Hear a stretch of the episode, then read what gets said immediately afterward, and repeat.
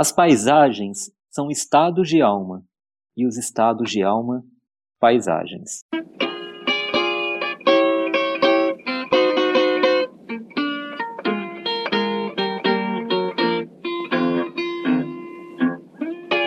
Early this morning, when you knocked upon my door.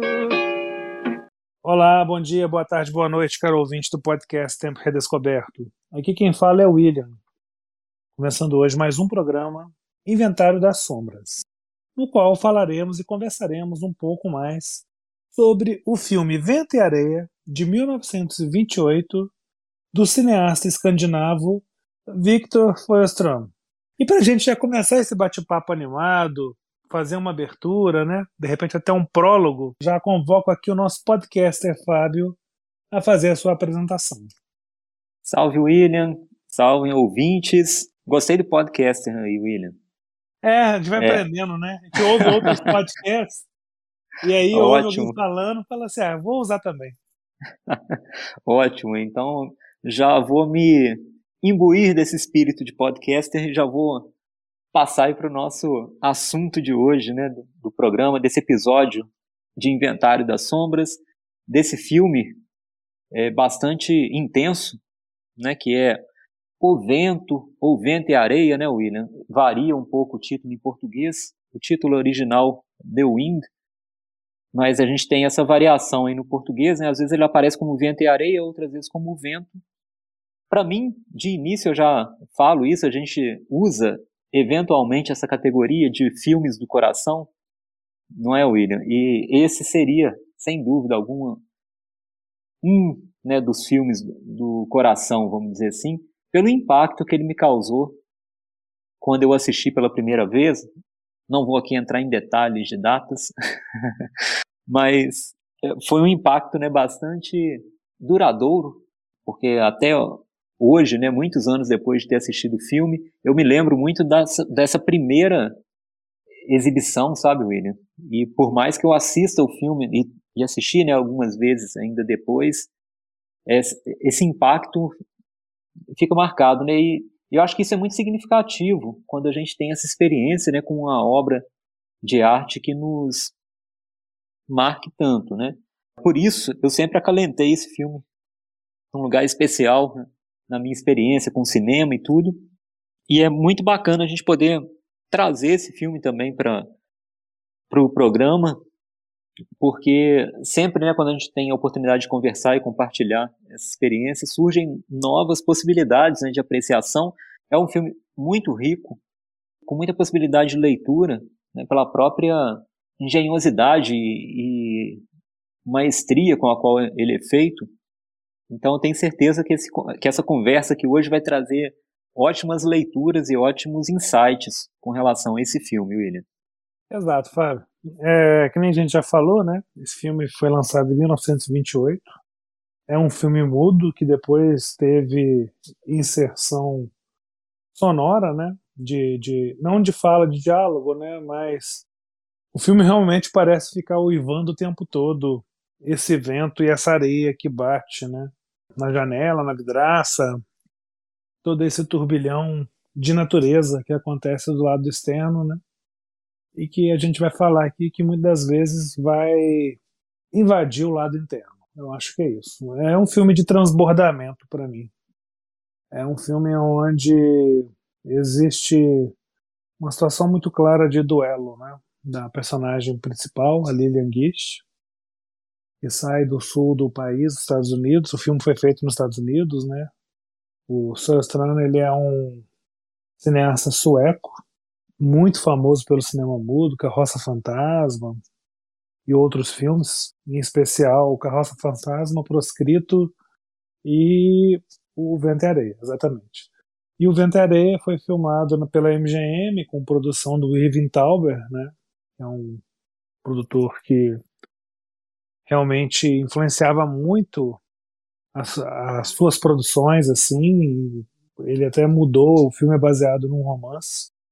Eu não vou saber agora identificar qual é o romance, mas eu me recordo de leitura antiga que o filme tinha sido modificado o final dele. Eu vou deixar mais para o avançar do, programa para falar esse detalhe do, do, da modificação. Mas temos aqui uma Lilian Gish, né? Essa atriz maravilhosa, exuberante. E exuberante não no sentido da, da beleza física, né? A gente tem aqui nos anos nos anos 20 no cinema americano, por exemplo, a Louise Brooks, que tem até uma beleza mais marcante. É, o Irving Tauber ele é responsável por descobrir ou lançar a Greta Garbo, para quem não, não sabe. E o, o Vento e Areia é esse filme de transbordamento e de duelo dessa protagonista, da Lilian Gish. Então ela é uma sulista, morando nos Estados Unidos, é, e que vai para o oeste. E de início para um recomeço de vida, né? E o filme vai fazer esse transbordamento. É uma coisa interessante, Fábio, e eu já queria até pontuar de uma vez. Quando, quando eu assisti esse filme, eu já assisti já numa fase mais amadurecida da apreciação estética cinematográfica. Eu não assisti ele como puro deleite, não. Assisti ele mais como uma análise crítica, fílmica mesmo. É engraçado, né? Porque eu assisti e até hoje dura esse sentimento dentro de mim. Ventareia é o prenúncio do cinema do Hitchcock para mim, sabe?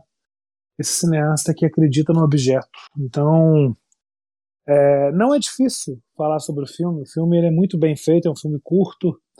Pode passar anos, como é o caso do filme de hoje, sem se ver o filme, que você vai lembrar dos objetos, é, e depois eu enumero esses objetos. Então é um filme Hitchcockiano de duelo e de transbordamento. Beleza, William. Eu quero comentar assim sobre essa observação que você fez da questão dos objetos, né? Mas antes só uma informação. Você comentou, né, do livro, do filme ser baseado em um romance. O romance é The Wind de Dorothy Scarborough. É, agora, William, com relação à sua menção aos objetos, aí eu acho que tem algo que para mim é, salta aos olhos né, com relação ao filme, que é a materialidade do filme. Né? Você fala em objetos, e para mim isso tra se traduz né, nessa questão da materialidade do filme. O filme é muito centrado né, nas, na materialidade das coisas. E aí é curioso, né, já vem uma questão que a gente pode observar que talvez seja uma aparente incoerência, né, um filme que chama O Vento. O Vento né, a princípio é invisível, né, e a, e a, gente estaria lidando com algo mais etéreo, e aí eu estou falando em materialidade, mas uma das grandes façanhas desse filme, isso vários críticos né, vão mencionar, não, não é ideia minha, né, é como ele consegue filmar o vento, né, isso é algo impressionante, assim, o filme, e são provavelmente as imagens mais marcantes que ficam para os espectadores do filme a forma como o vento é uma presença. Né? O vento é palpável, né? faz parte do mundo material, vamos dizer assim. Né? É, então, William, eu queria complementar nessa observação dos objetos com essa materialidade do filme. Né? A materialidade que, para mim, extrapola até o, o âmbito dos objetos, né? Tá na própria casa, o lugar lá onde eles ficam, né? que é, para mim também é retratado de uma forma muito vigorosa, né? principalmente porque o vento é essa reverberação né, nos objetos, na casa. A casa treme toda, né, com a, com a força do vento. Então, eu acho que isso é uma realização incrível, né, para qualquer tempo do cinema, mas principalmente para um filme feito em 1928, né. Então, há um pioneirismo é, estético e formal nesse filme que explica até a longevidade e a forma como ele seria influência né, para vários outros filmes. Né? Eu acho que ao longo do programa a gente vai poder falar né, de ressonâncias desse filme em outros cineastas ou em outras obras, mas eu gostaria muito de iniciar minha fala né, citando isso. Assim, é um filme de um materialismo né, surpreendente, assim, muito forte, né, e que nos toca assim demais, né? Enquanto esse materialismo, claro que é complementado por um aspecto existencial, e aí a personagem, para mim, a co-protagonista do filme, né, a personagem da, da Lilian Gish, ela e o vento fazem o filme, né, para mim. E é nessa dinâmica desses dois personagens que nós vamos entrar né, nessa obra, nos meandros dessa obra é realmente pungente. É uma obra muito forte, né? uma, uma obra que nos marca também por isso, né? porque ela, ela se mostra para a gente de uma, com um vigor né? que é impossível a gente não se, se tocar né? por esse filme, né? nesse sentido. Né? Então eu queria chamar a atenção para esse materialismo, e aí eu queria complementar já com uma, uma questão aí agora mudando um pouquinho o foco, né? indo para a personagem principal. Ela né, comanda né, o filme, assim, porque é uma personagem que facilmente, ou, ou melhor dizendo, é um filme que poderia facilmente cair numa questão moralista, rasa, né, quase como um filme meio edificante, vamos dizer assim, mas a profundidade da personagem principal faz com que o filme escape né, desse, desse registro mais edificante e se coloque em uma dimensão humana que é muito mais arrebatadora, a meu ver. E, primeiro, assim, tem uma fala do filme que eu acho muito sintomática e muito cristalina, né, para a gente entender a complexidade da personagem. Ele. Todos no filme, né, no início principalmente, ou pelo menos até a metade do filme, vão mencionar né, o fato do vento ser é, uma força da natureza até assombrosa, né? Eles falam do vento do norte e tal. E ela repetidamente fala, né? Eu não temo vento. Então, para mim, essa fala aparentemente despretensiosa ou sem se a gente deixar né, o filme passar assim, parece que não tem um significado muito profundo para o desenrolar da obra. Para mim, ela demonstra a diferença de registro da personagem da Lillian Gish para os outros personagens. Enquanto ali está todo mundo nessa nesse confronto com a natureza, eu não diria nem que é um confronto, né? Porque do jeito que eles colocam essa descrição do vento do norte, é uma submissão, né? Não é nenhum confronto, né? O vento submete os seres humanos à sua força, né? E ali quando ela fala que ela não teme o vento, já se mostra que ela vai ser um motor de uma transformação naquela realidade, né? Porque ela já entende a força que ela traz para aqueles acontecimentos, para aquele lugar, né? E, e, ela já mostra que o, a verdadeira ameaça para ela não é o vento, né? A verdadeira ameaça para ela está na relação com os seres humanos, né? O desprezo, a violência, e aí né, uma sucessão de acontecimentos assim, mas atrapassa, né? O fato de ser ludibriada por um dos personagens, uma situação também de inveja, né, que a coloca em, em perigo até mesmo, né? Então, são várias situações que vão mostrando que nós temos ali dois registros de personagens, né, que enxergam essa realidade e constroem a sua existência, né, a partir dessa percepção da situação de maneiras muito distintas, né? O problema para ela não é a natureza, né? O problema é como ela vai superar essas adversidades que são trazidas pelos seres humanos. E aí ela precisa de uma força que é muito maior do que a força dos demais personagens que se colocam ali muito mais como um confronto é, já perdido de antemão, né? Um sentimento até assim de incapacidade, né? De impossibilidade de enfrentar aquilo, né? Então já nessa dialética da personagem da Lilian Gish com os outros personagens, tem um mundo nisso para mim, William. Um mundo assim de percepção de ser humano, né? Que só os grandes cineastas têm. O drama era violento, tenso, frenético, e embora o filme fosse mudo, julgava-se ouvir o zunido incessante da ventania e o saraivar da areia projetada nas vidraças. É, vou começar então falando desse interior da casa, né? É, esse ambiente familiar, essa casa, sempre para mim é, aparece no filme como um espaço do íntimo. É aí é onde acontece a transformação.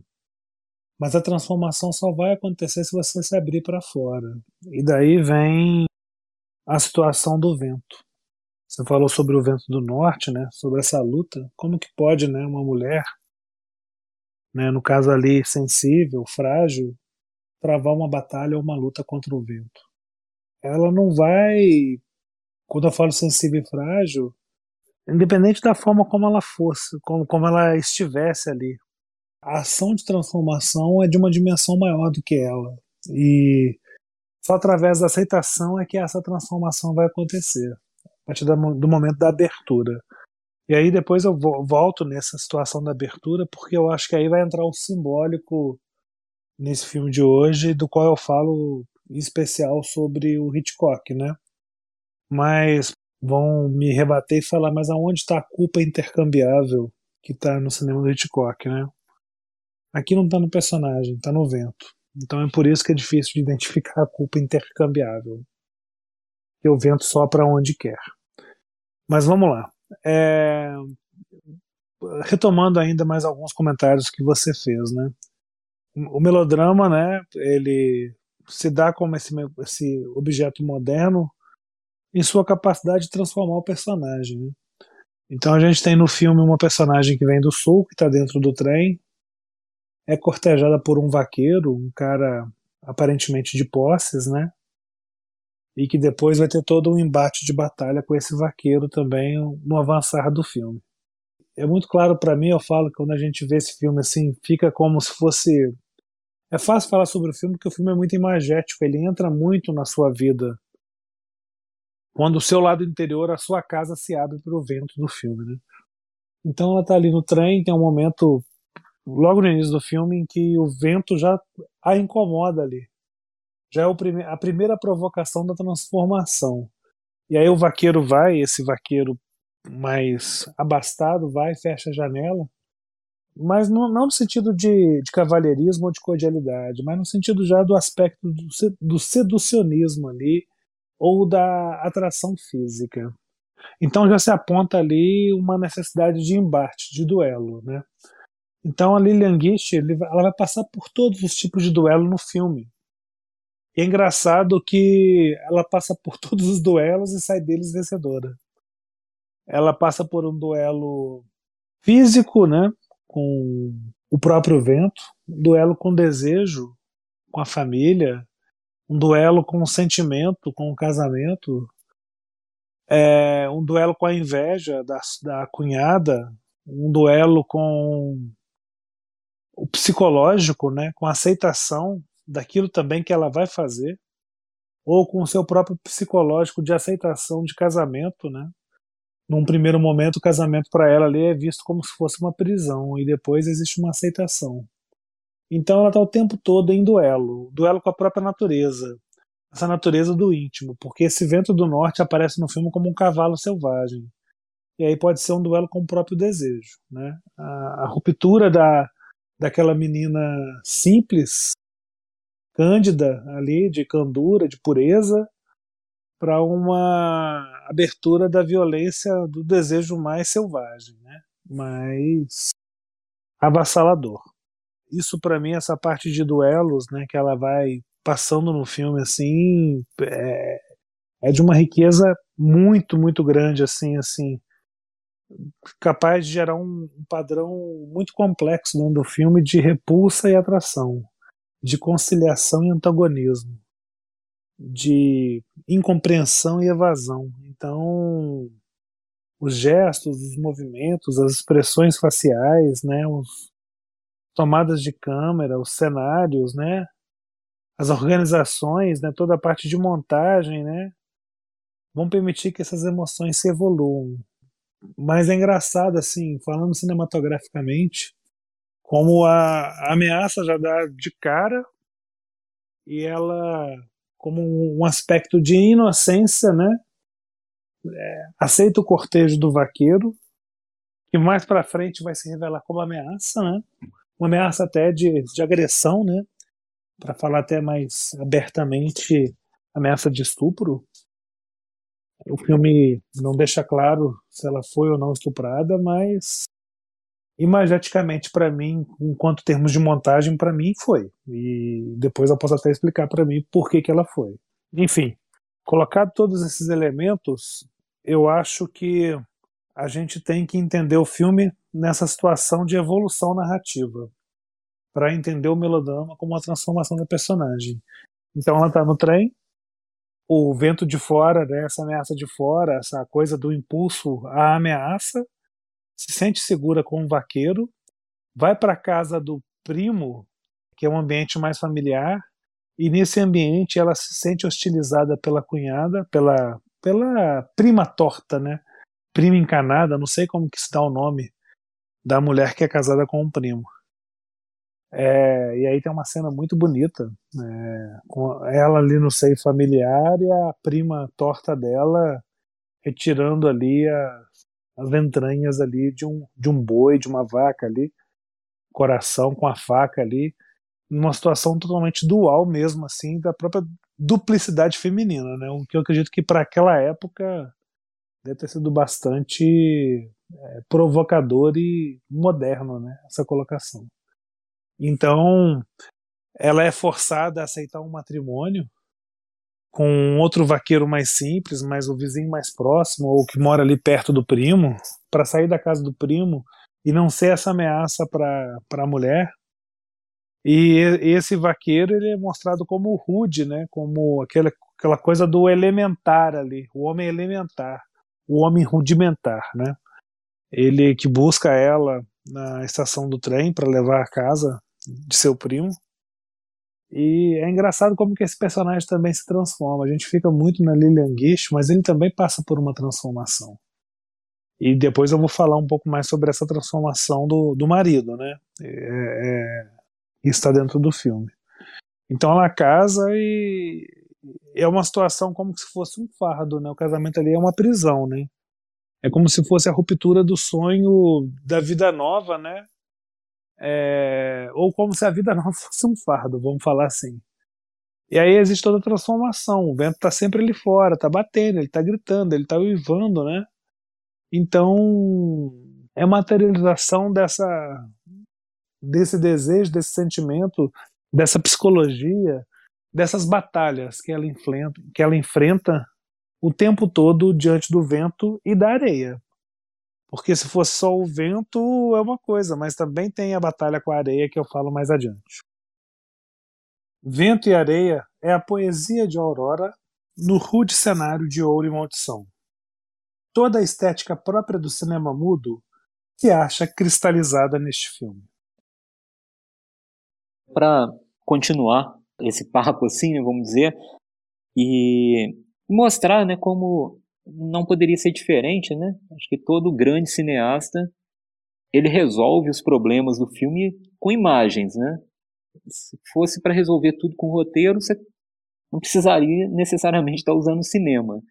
E aqui né, não, não é diferente nesse filme. Eu gostaria de chamar atenção para algumas cenas que, para mim, né, são, claro, né, uma expressão concreta assim, da, do porquê, né, a gente está até falando desse filme aqui hoje, né, e, e assim, porque é uma obra tão bem estruturada para mim, né, eu vou chamar atenção para uma cena, para esse momento do cinema, é uma cena muito bem construída mesmo, que é um momento de indecisão, de posicionamentos ali, de atitudes, né, no momento em que ela já está casada lá e já está morando na cabana, né? Eu falei que casa no início, né? Mas eu acho que talvez seja mais uma, uma cabana, assim.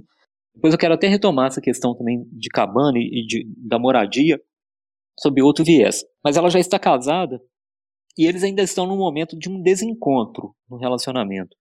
E num momento central, assim, no filme, dessa relação, né, da, da forma como a relação vinha se construindo, ele opta, né, por mostrar essa cena com os pés dos personagens.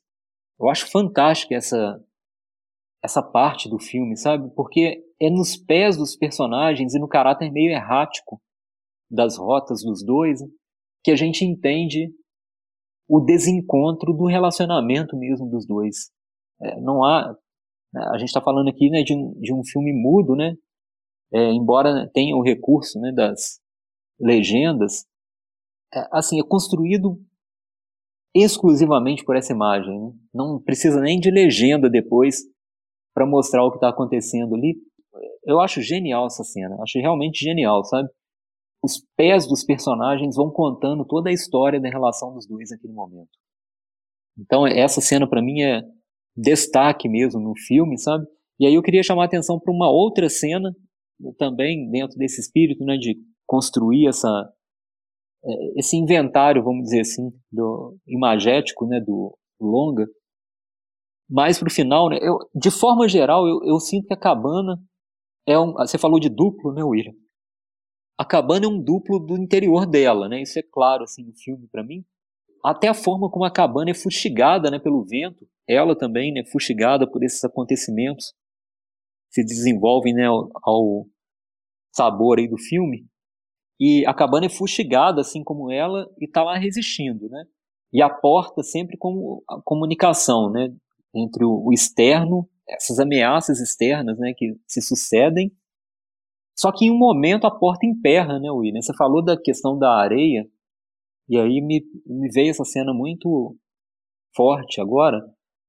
Em um momento a porta emperra, e ali é o momento da virada, né? Não há mais como impedir ou adiar esse confronto com o exterior, né? É o momento da transformação ali quando a porta emperra, porque ela vai ter que resolver, né?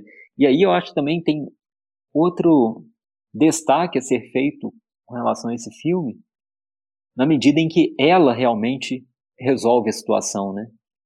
É, e aí há um crescimento, há um, um desenvolvimento dos personagens. Você falou do marido se desenvolver também, né? Crescer ali no filme, se transformar com a situação, a transformação dos dois é muito, são muito bonitas, né, as duas transformações, porque também são frutos de uma autonomia, né, de um, é, de um crescimento que vem da própria compreensão deles com a situação, com o mundo, com as outras pessoas.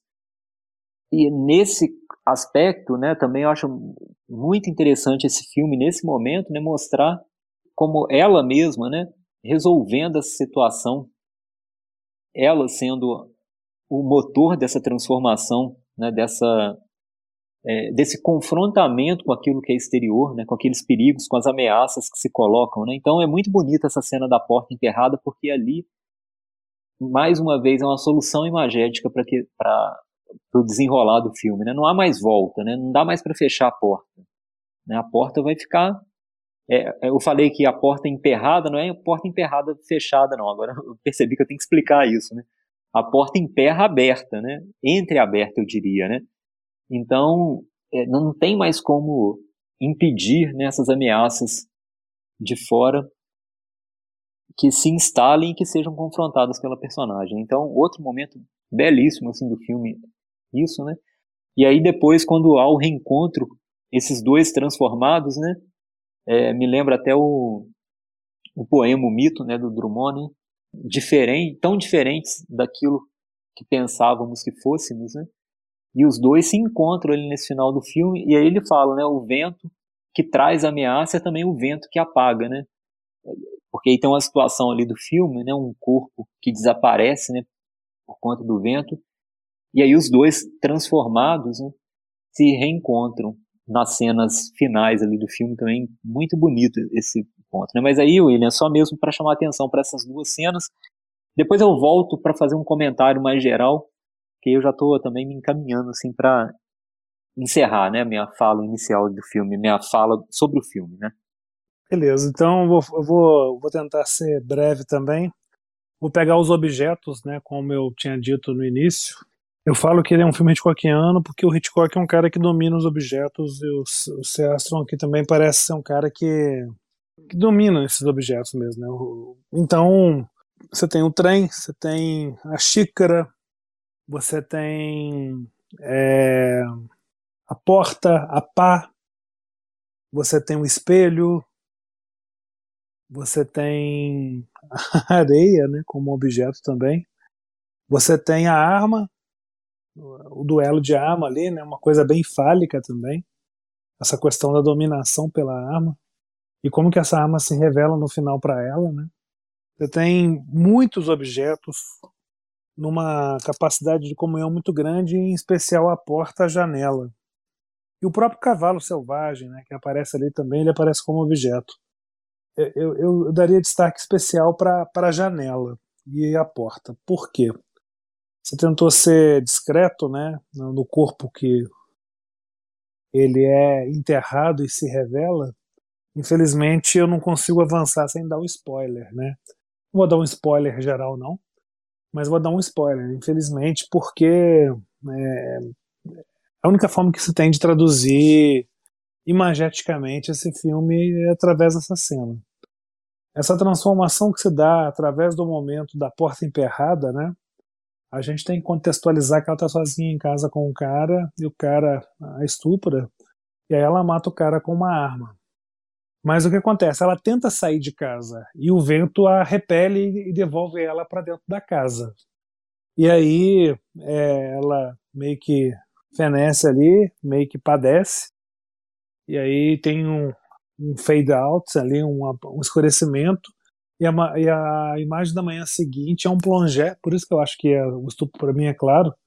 É um plongé assim, mostrando ela de costas, perto do, do, do cinto com a arma e o cara vai para cima dela, ela vai dar um tiro e mata esse cara. Só que tem uma coisa interessante. No início do filme, ela tá no trem, ela se sente ameaçada pelo vento. Um personagem masculino vai e fecha a janela. Então ali existe o controle desse sentimento, desse desejo ou dessa transformação. Esse vento que, que a empurra para dentro e ela se torna ali presa do objeto ali, o cara vai e fecha a porta com, com a escora de madeira que fica atrás da porta. Na manhã seguinte, nessa cena toda assim de antes da, da morte, né? A porta se abre, a areia cai, ele não consegue fechar. E aí ele consegue só segurar com a pá. Ali já tem um prenúncio para mim que ele vai ser morto, né? Vai ser enterrado com a mesma pá que ele vai ser enterrado. E aí, assim, não é mais necessário fechar, porque a transformação vai ser inevitável. Ela já aconteceu. Ela acontece da noite para o dia. Ela não acontece tão somente pela morte. Ela acontece por tudo aquilo que ela vivenciou. Seja na hora que ela acompanha o marido numa, numa saída em cavalgada, né? E o cavalo meio que se enfurece, perde o domínio ali e o marido volta. E você foi muito preciso também, agora estou lembrando do objeto das, dos pés, das pernas, né? Ali o desencontro do casal, né? O, o rapaz ali, aquele cara duro, rude, rudimentar, né? De passo firme e ela donzela ali, a delicada de passos leves, né? Passos valseados, né? De leveza. Então tá, tá claro ali que não vai ter a consumação do ato sexual, porque ela não é um objeto, ela é um, um vaso de porcelana. Então, assim, o cara tem que aprender a lidar com isso. E a partir do momento em que ele tenta beijá-la à força, ela meio que se, revela, se revolta contra ele ali. Ele fala que nunca mais vai encostar nela e que vai trabalhar para devolver ela para o sul, né? E aí é uma coisa interessante. Eu posso estar muito enganado, e se eu tiver eu peço desculpas, mas isso para mim é muito revelador, porque ela sai do sul para o oeste, né? E o sul que é falado no filme, porque eu falei, eu posso estar muito enganado, parece ser a Virgínia, que é um. Ela sai do, do campo, do, do verde, para o deserto, né? Então é uma heroína que não vai buscar o caminho fácil da transformação. Ela vai buscar o caminho árduo, o caminho duro, o caminho rudimentar. E tudo que lhe é rudimentar lhe faz transformar é um casamento rudimentar, é uma família no qual a esposa é rudimentar, é um vaqueiro rudimentar, é o tempo rudimentar. Então, nessa rudimentação, nessa dureza, se dá a transformação pela aceitação. E aí, essa palavra aceitação realmente é a evolução espiritual dos personagens. Porque quando ela mata o cara e tenta cobrir o corpo, o vento vai revelando aquele corpo. Aí ela se sente realmente assim, não tem mais que ser resistente. Eu tenho que aceitar esse vento. Eu tenho que ser, eu tenho, eu tenho que ser habitada pelo vento, vamos falar assim. E o marido chega em casa, ela revela que matou o cara, e o cara aceita. Então é aceitação. Aí se dá essa transformação plena do filme, né? Através da aceitação passado pelo aspecto rudimentar, seja ele da natureza, do sentimento, do convívio, do, do desejo é a aceitação que através da rudimentação das ruínas se consegue chegar à poesia. Então, eu vou caminhando também minha fala para o fim, Fábio. Eu só queria assim deixar claro assim que essa cena de pernas, as coisas para mim são muito objetos e bailados, sabe? A cena de pernas assim, a montagem como ele faz é um bailado, né? É um desencontro de passo de dança, de valsa, lembrando que no filme tem uma cena de dança, no qual até os personagens parecem serem a, a, a corpificação, não sei se a palavra é disso, né? ou a, o, incorporamento ali do vento, né? São, são ventos e areias. E aí o filme se torna muito religioso para mim, aquela coisa do lembra-te homem que és pó e em pó há de tornar, né? Mas isso, para onde você vai se tornar e vai, vai se direcionar, depende sempre do vento. Resumindo, né? É um filme de transformação. É um melodrama completo porque o personagem se transforma. Transforma através da abertura, da aceitação, passado pelas situações mais difíceis, uma heroína frágil que não se sentia capaz de vencer. Ela vence sem o sentido do vencimento olímpico ali. Ela não, não quer a medalha de ouro. Ela apenas aceita e chama o vento no final do filme para um bailado. É uma vitória da comunhão, né, William? Não da derrota do, do outro, né? Exatamente. É, William, para encerrar, né, ser muito breve agora como principal assim, do filme, né, eu diria. E aí eu queria complementar essa transformação, é, ou pelo menos especificar essa transformação. Fica muito claro no filme né, a situação de penúria, né, sobretudo depois que ela se casa e mas isso já era visível até na casa do primo, né? Que já, já tinha nessa situação bastante difícil de uma escassez material e depois isso é complementado, isso é fortalecido, é ressaltado na parte do casamento, né? Uma situação de uma é, de penúria mesmo, né? Vamos, vamos colocar dessa maneira.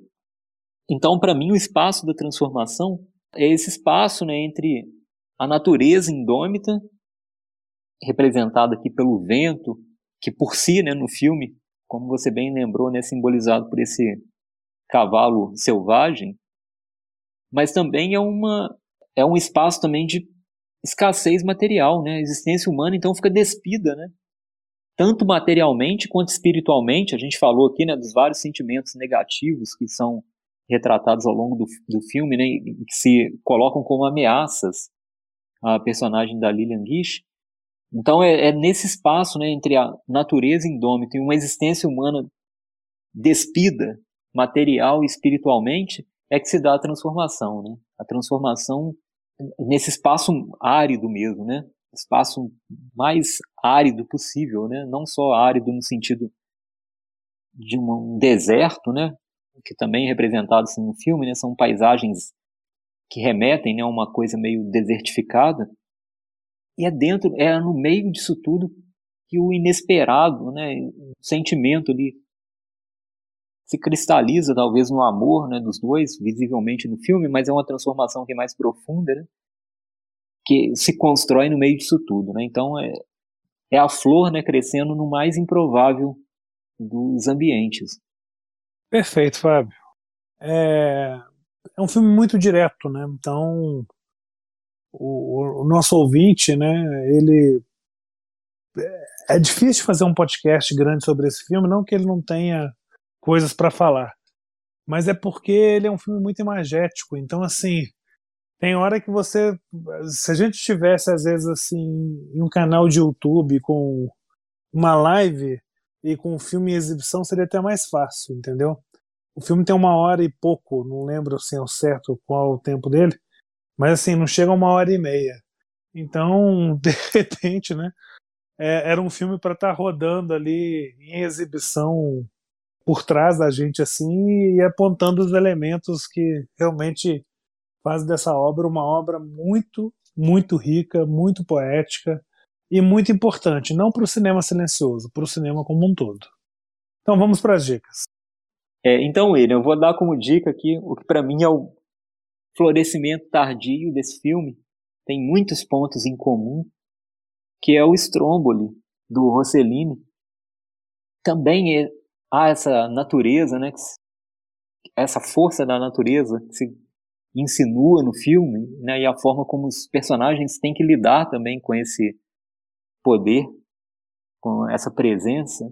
Então, para mim, tem muitos pontos de contato. Eu acho até que seria interessante, né, mesmo uma, uma discussão que um diálogo mesmo a partir dos dois filmes, né? Então, deixo outro filme que para mim é muito forte também, um filme que eu gosto demais, que é essa obra-prima aí do Rossellini, Stromboli. Ótima aproximação, analogia. É, ótima dica. Realmente eu acho que tem tudo a ver assistir os filmes até em uma sessão dupla. É, a minha dica também é cinematográfica, mas não é nem tanto para sessão dupla, não. É mais para a gente entender um pouco mais sobre quem foi Lilian Gish. E eu vou dar um, um filme anterior ao Vento e Areia e de um outro cineasta, no caso aqui o Griffith, que vai ser o Lírio Partido. Eu vou deixar essa dica como referência. E eu provoquei hoje no início do programa, chamando o Fábio de podcaster, né, falando que eu escutei outros podcasts. acho que fica como dica também ao nosso ouvinte conhecer outros podcasts. Porque, seja do que for, entendeu? É, o que, que nos leva para o podcast é o debate, é o diálogo. Então, eu acho que fica como dica também é, se aventurar pelos podcasts aí, pelos canais de podcast e, e se encontrar. Vai ter algum podcast que vai dialogar contigo. Você falou, né, do Lírio Partido, né? E aí também acho que fica como dica uma outra obra que você mencionou ao longo do programa, né, William, que é a Aurora. Eu acho que esses três filmes, né, que ficam aqui então insinuados nesse final de episódio, né, também complementam aí são eh, filmes assim grandiosos, né? Stromboli, Lírio Partido e Aurora, além do Vento e Areia, claro. Qualquer um que faça uma sessão com esses quatro filmes vai estar tá uma sessão assim de altíssimo nível. Maravilha, Fábio. Então, a gente fica aqui aguardando o nosso ouvinte, esperando os comentários do que que gostou desse podcast de hoje, o que que ele ressalta, se ele conhece ou não o Vento e Areia, se a partir do podcast quem não conhece se interessou a conhecê-lo. E aguardamos vocês no próximo episódio. Então já me despeço, um grande abraço, Fábio, e um, um abraço, ouvinte. Um abraço, William, abraço para os ouvintes, para os ouvintes, e até o próximo episódio.